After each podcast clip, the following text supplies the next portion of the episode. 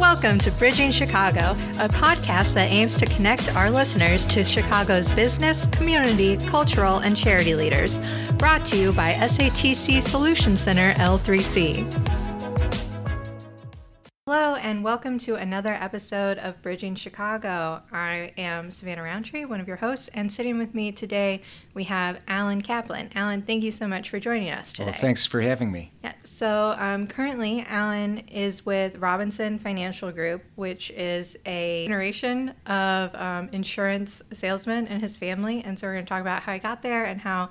Um, I think their group takes a little slightly different approach to insurance, and so um, we'll get to that.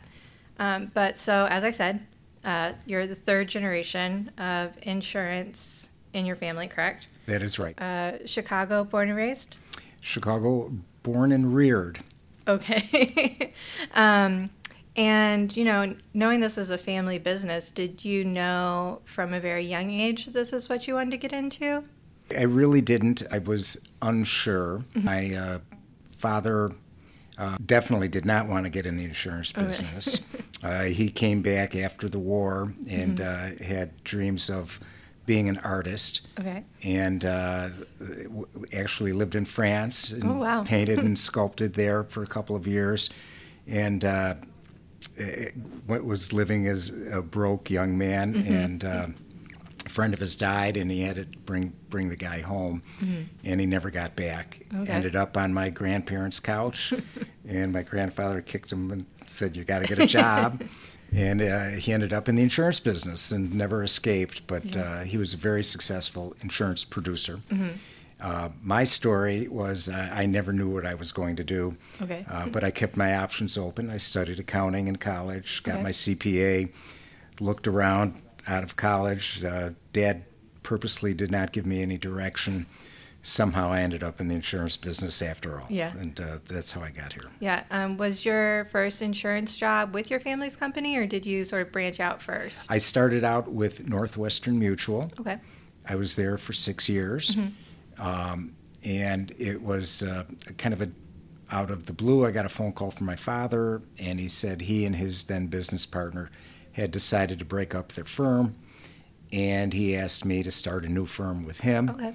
And uh, and we did. Yeah, yeah. That's what I was going to ask is how that transition happened, and so you guys started a new firm together, and um, we actually just got to, or I was just sitting in a presentation um, that uh, Robinson Financial is giving to our firm, and I think you sort of started to tell a story of how your father started to take a different approach to insurance um, so, could you tell us about that?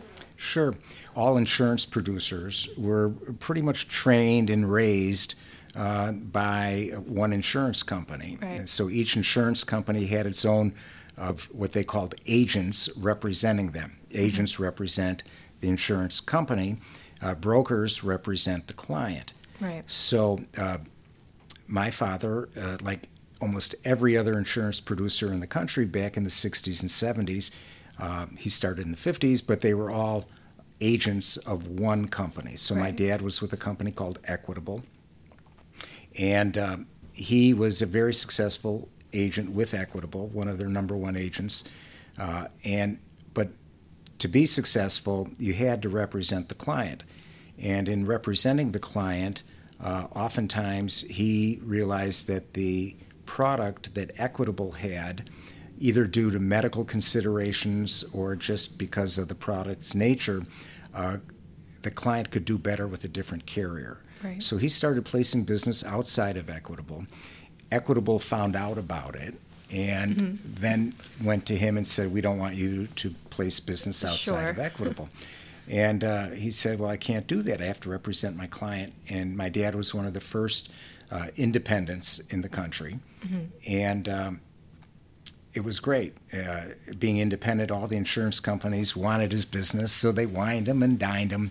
And he established relationships with insurance companies. But what he quickly found out as an independent, he had no clout with the carrier. Sure. So when it came down to crunch time and getting a favorable underwriting mm-hmm. decision, or all of a sudden something got messed up with servicing of a policy, he really didn't have any place to go. Uh, he was sitting in a, a, study group with other fellows uh, from across the country who had also gone independent. And there were six of these guys in the room. Two of them said, We've got an idea. And their idea was to create, today it doesn't sound so novel, but back then it was, mm-hmm. a a co-op. Okay. And they wanted to co-op their business, and they did. And mm-hmm. they created what was uh, now considered a producer group. It was the very first one, and the name of that producer group is M Financial.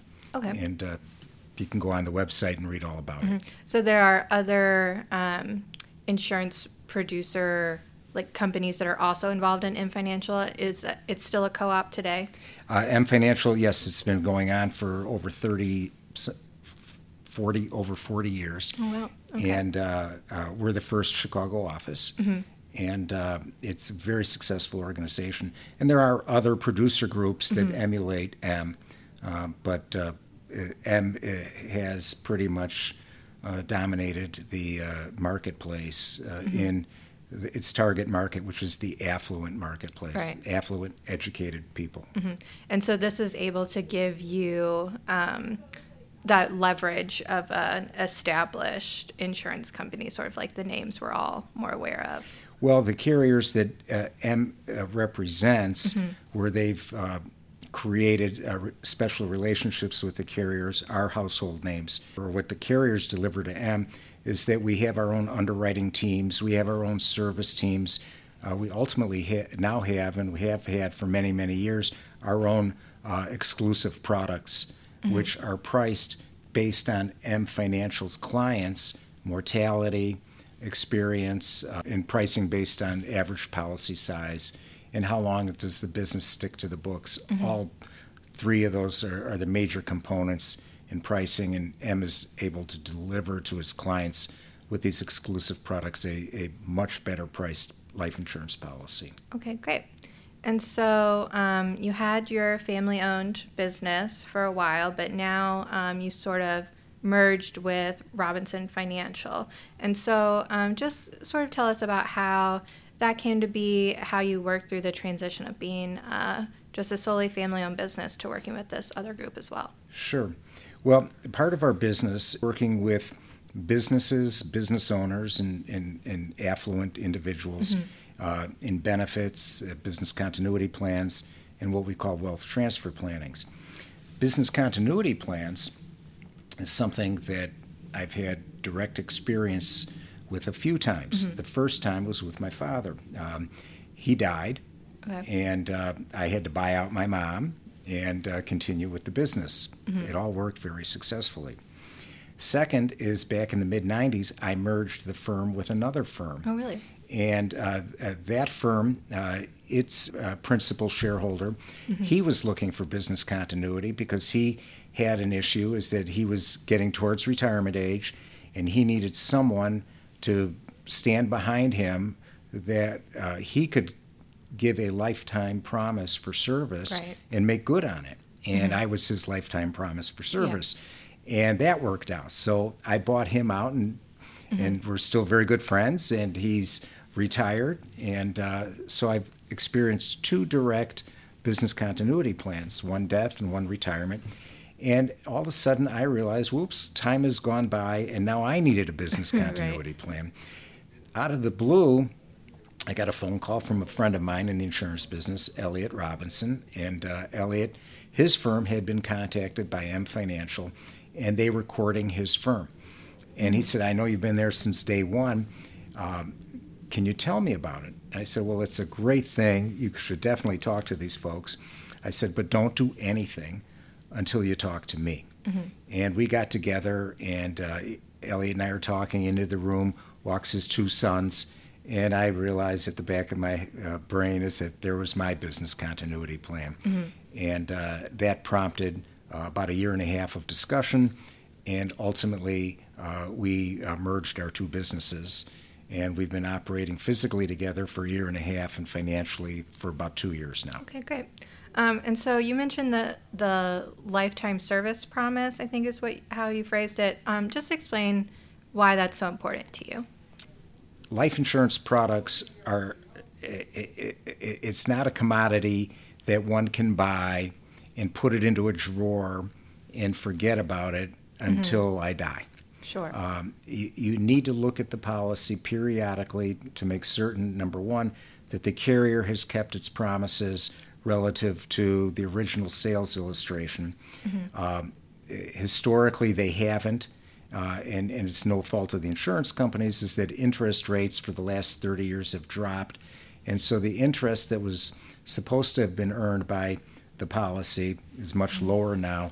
And when you have a lower interest rate, it, it- that means something has to give, and it's generally uh, the performance of the policy declines. So the uh, service that's required is that an agency such as ours has to meet with the clients periodically, not necessarily to uh, fix the product, the problem, but make sure that the client is informed and understands what the issue is, and then they can make an informed decision as to whether or not they're going to pay additional funds into the policy, let it run out on its own, and risk that they may die before uh, the policy terminates, uh, or maybe cut down on the death benefit in order to, to bolster it up. So they need to look at it periodically. That's the traditional life insurance policy. There's a new generation of policies out there called variable life, not that new, but uh, been around for about 25 years. And those, the performance of the policy are geared and run with uh, the equity markets. So if you put your premium dollars, the money you pay into the life insurance policy, into a series of investment accounts, uh, if those investment accounts do well, the good news is you can pay less into the policy. If they do poorly, such as 2008, Yeah. then all of a sudden clients get a big awakening and, and they've got they've got to take Yeah. another look at it. So our job as a service-oriented firm is to make certain that the client is continually aware of what's going on with the policies. My experience is that they understand when I'm meeting with them, and then about three days later, they forgot what I said. and then it's not until we meet two or three years later to review it again that they go, oh, yeah, now I, I remember. Yeah. Uh, so that's really important, and we do that. And uh, we've been doing it. My dad did it with his, his father's clients. I've done it with my dad's clients, uh, my uh, retired partner's clients. And now um I'm making the rounds with uh, Andrew and Dove Robinson, uh, and they will ultimately be doing it with my clients. Yeah, I think that's really important to note about your sort of service oriented agency is that you are keeping up with these clients and you're saying that, you know, we're going to get you this life insurance policy and we're going to help you watch it, you know, throughout its uh, term. And, you know, that's sort of something I never thought about before is you sort of think like, I just, you know, have a life insurance policy and, you know, I'll die and someone else will make a claim on it, but that's really not what you should be doing. I think it's um, when we were listening to you earlier, what really struck me is um, the emphasis that you all were putting on advocating for your clients, and you um, share. Are there other things that you guys do as well? Well, sure. When when we're fortunate enough that a client says, "Yes, I'd like to buy some of that life insurance," um, we go through what's called the underwriting process, and we have to gather the client's medical records, financial records. Uh, and then lifestyle records, which Wow. typically driving report. Okay, And yeah, it's like, how do you quantify yeah, a and, and if they do any dangerous activities, Okay. you know, like flying or things like that, and we have to present those to an underwriter who decides whether this individual is a great risk, an okay risk, or a lousy risk, or mm-hmm. well, we just don't want to take this risk at all. Uh-huh. And unless it's an immediate great risk, mm-hmm. uh, we're advocating for our client. So it comes down to a cover letter with all the paperwork that goes all over the internet now, but it goes mm-hmm. to the underwriter's desk. And then um, nice thing about this M financial arrangement is we can pick up the telephone and I can actually talk to the underwriter and get through pretty easily. You have relationships built up with all these insurance Exactly, providers. Mm-hmm. and we have relationships with the underwriters. Um, most of that relationship is uh, with our staff with the underwriter because otherwise I'd be on the phone all the time Right. talking to the wrong people. Yeah. But uh, on occasion, I do pick up the phone and talk to the underwriter, uh, and we advocate uh, on behalf of our client. And and um, It, it, it can be on the medical front. Uh, it can be on the financial front where you have to explain why they're why are they buying this much insurance when when they're only earning this much money and explain behind the scenes what's going on. And and and having that access to the underwriter through the M Financial relationship, uh, our co-op is is is very very uh, important and beneficial to our clients. You know, when you're talking about lifestyle reports, I had this vision in my head. There's a Ben Stiller movie where he is like an insurance salesman and he's dealing with this like CEO who like loves to jump off of planes. And so he's like following around being like, stop jumping off of planes. So is that what you guys do? You're just like getting people to stop jumping off of planes. I, I had one client who had a hobby of uh, flying uh, jets from the 1950s and stuff like that. Uh-huh.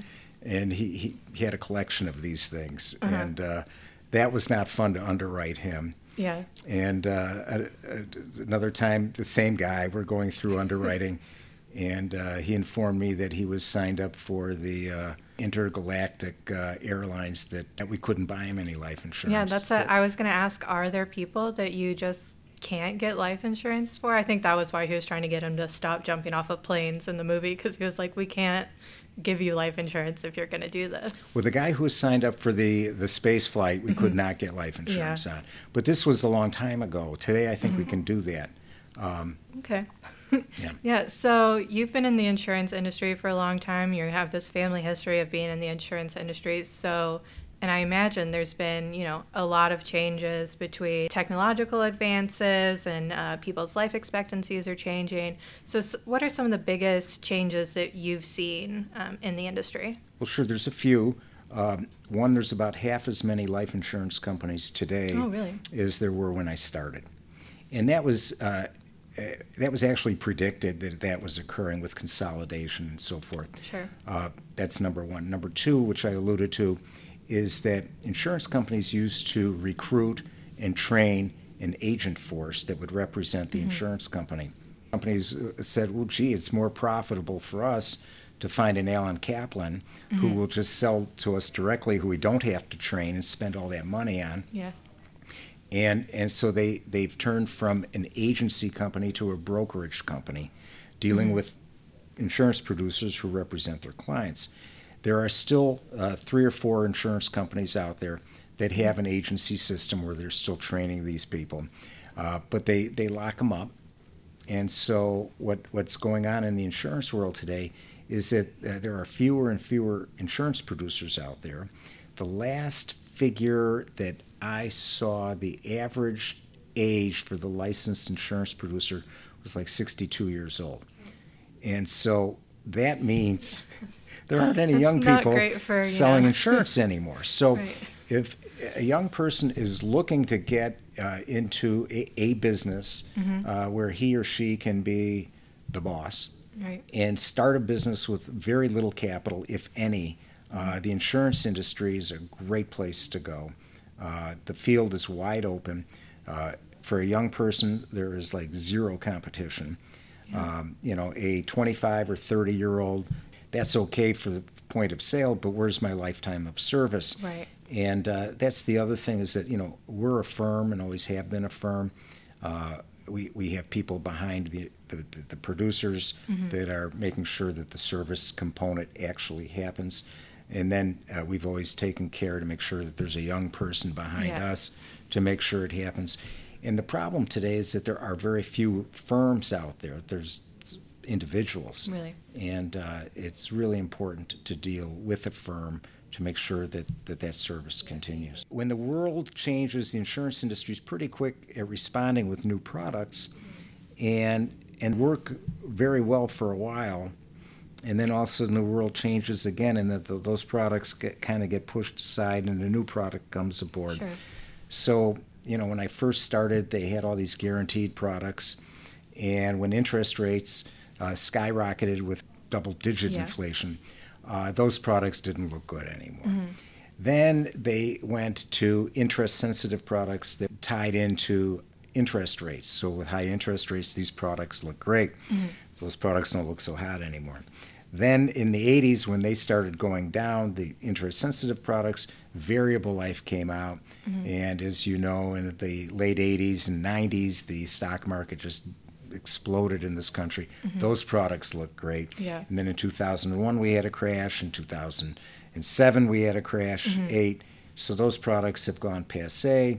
And then uh, most recently, they have guaranteed products are back, mm-hmm. and now uh, what we call index products, where uh, there's a, a, rate of return tied to equities, but they put a, a, a, collar on it with a guaranteed minimum and a guaranteed maximum, and those products are now in vogue. So uh, things keep changing, but the, the, every time there's a change, you kind of look back and see the old products didn't look so bad after yeah. all. So I'm learning that as an insurance agent, you sort of have all these different balls that you have to juggle to make sure that you're keeping up with the markets and different insurance availabilities. Is there one thing that you're like always watching or looking to that people maybe don't think that an insurance salesman is always looking at? My father, who's mm-hmm. a super successful fellow, what made him successful was he understood tax law okay. and how insurance could be used to deliver real value mm-hmm. to clients.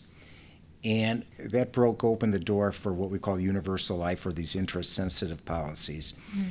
And it changed the game.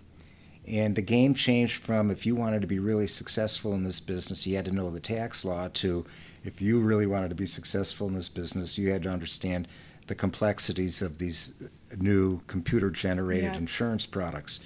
And so I came in at that point.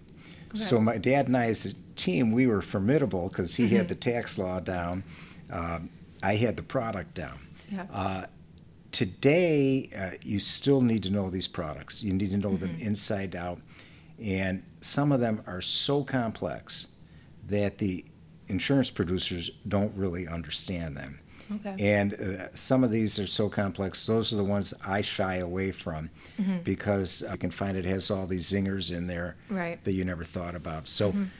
Know thy product is, is still very important. Yeah, yeah, and especially since they're always changing, you always are having to keep yourself up to date. All the time. Yeah. Yeah.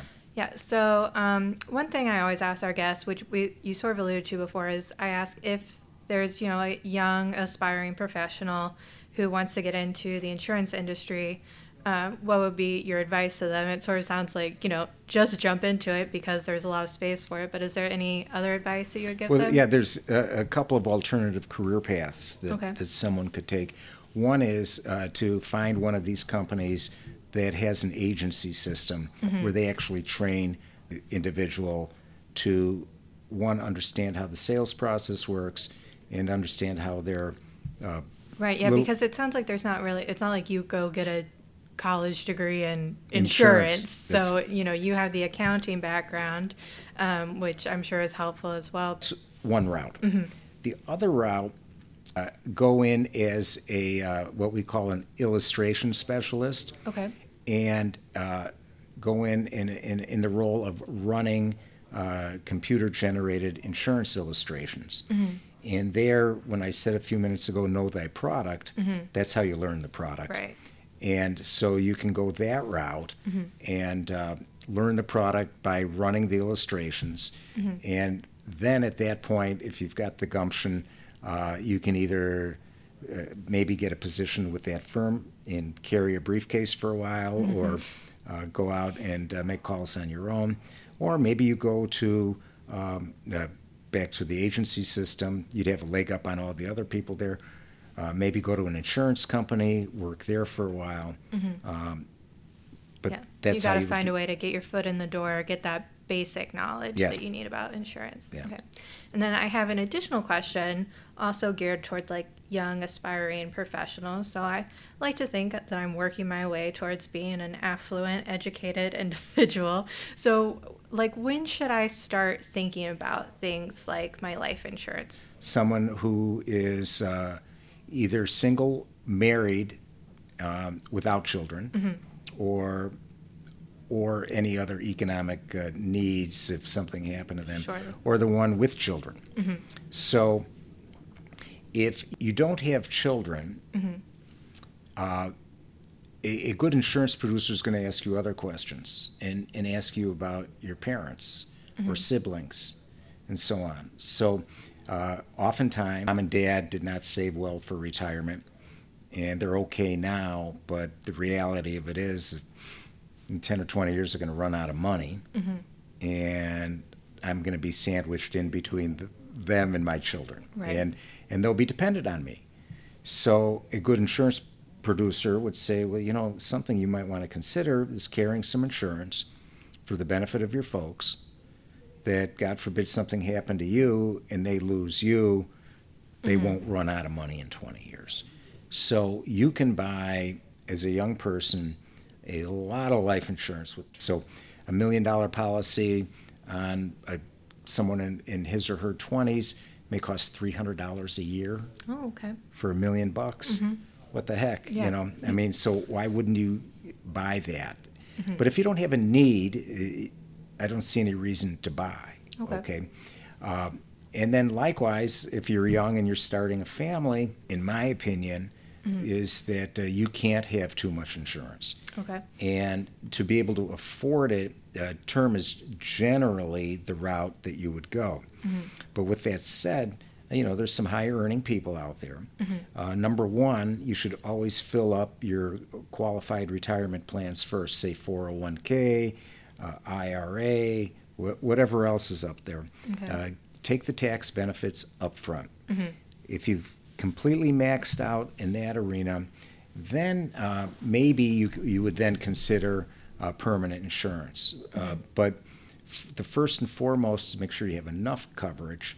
And the easiest way to do that is say, gee, $300 a million, I, I could, I'll take 10 million. And, mm-hmm. uh, you know, so for $3,000 a year, you can buy a $10 million policy you can protect your family, you can protect your parents, mm-hmm. you could protect your insurance producer too. Yeah. Yeah. So during our conversation, I'm really seeing the benefit of having someone like you who can sort of manage these different things between thinking about retirement and your insurance plans and, you know, also being able to talk to the insurance providers as well. Um, I think this advocacy is really important. Um, so, as you've been doing this for a while, what is the most um, like interesting or memorable uh, case or thing that's happened to you while you were in the business of insurance? I just found interesting is that a guy was buying, and he's actually one of my favorite clients, and uh, gave him the paperwork, and I said, uh, I'll, I'll, come back and get this," and uh, he handed it to me, and he goes, "You know," he said, "all this paperwork, asking me all these questions." they didn't ask the most important question me and mm-hmm. my health and my lifestyle. And I looked at him and I go, What's that? And on the life insurance application, they mm-hmm. ask everything. Mm-hmm. But what they didn't ask was, Do you have health insurance? and it dawned on me, I mean, it was, it was such a great observation yeah. by this guy, is that the difference in longevity between someone who doesn't have health insurance and someone who has health insurance mm-hmm. is profound. And yet, insurance companies don't ask mm-hmm. that question, and they still don't ask really? that question. Do you think they just assume that if you're looking at life insurance, you have, you health, have insurance, health insurance? But, but as we were talking earlier today, um, we're, I'm not a uh, marketer of long term care insurance, but we've mm-hmm. sold quite a few policies, mostly to affluent people that could self insure that risk, no problem. Mm-hmm. And it's amazing how many claims we've had. And what, what's amazing about it is that how thankful people are that when uh, someone is disabled and all of a sudden they get $10,000 monthly checks mm-hmm. to help cover nursing care and things like that uh, how nice it is to have that. E- even though they may have millions of dollars or tens of millions of dollars in the background, getting mm-hmm. those checks uh, makes it very easy. Uh, that's kind of interesting. And then I guess most uh, relished moments was walking in with a check, and this goes back 30 some odd years ago. Mm-hmm. It was a, back then a darn large check was $4 million.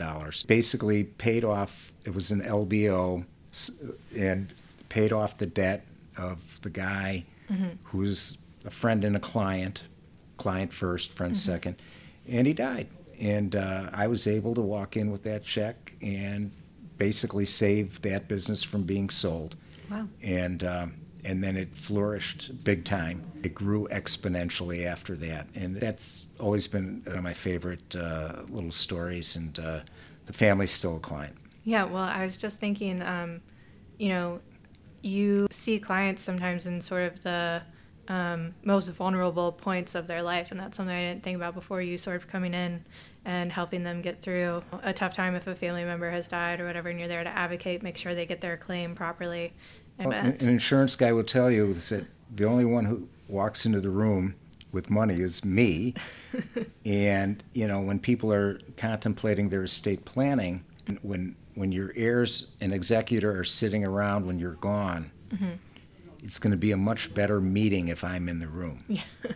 and it, it, so having the insurance as a component of one's estate plan and having that extra liquidity there is is a really good thing. Yeah, um, and so I have one final question, sort of wrap up. What is the sort of uh, one thing you would want your clients to know um, before they go into like getting their insurance? The process that one goes through from the point of saying yes mm-hmm. to actually becoming insured for larger face amounts, the, the length of time to get the coverage is now longer than it used to be. The primary reason for that is the uh, computerization of medical records. Mm-hmm. For some reason, all these medical records get shipped out to some storage house someplace, and being able to access those uh, it takes a month or two. Okay. So when we're talking to someone, we prep them up front. It's going to take a couple months, mm-hmm. and it's all because of getting your medical records is very difficult. Okay. Um, youngsters, when we're talking to them, mm-hmm. uh, they have a choice. They can go the traditional route, where we're carefully going through and get, gathering their medical records. It comes to our office, we mm-hmm. handle it, we get tentative approval without applying for the insurance. So they're never on record if they got rated or declined. They could truthfully say, I've never been rated or declined because they've never submitted an application. Mm-hmm. Or they can say, I don't want to wait two months for the insurance. Let's do it the new way, and that's over the computer. Mm-hmm. And you can get this thing done generally in about two weeks. Mm-hmm. Uh, but it, once we start the ball rolling, it's totally out of my hands. Uh-huh. And if bad things come up in underwriting, it, they're also out of my hands. So we prep them in, yeah. in that fashion. So just realize it's not a just one walk in, one meeting, you've got life insurance when your meeting's over. Exactly. Young people today, you know, they're so we like our instant gratification. To, uh, everything that happens instantly mm-hmm. off their phone or their, their desktop. Uh, that doesn't happen yet in the life insurance industry. All right. So, unless you have any final parting words or anything else you want to cover, um, I think we're going to wrap up. So, Alan, thank you so much for joining us today. Um, I really enjoyed our conversation. I did too. Thank you very much.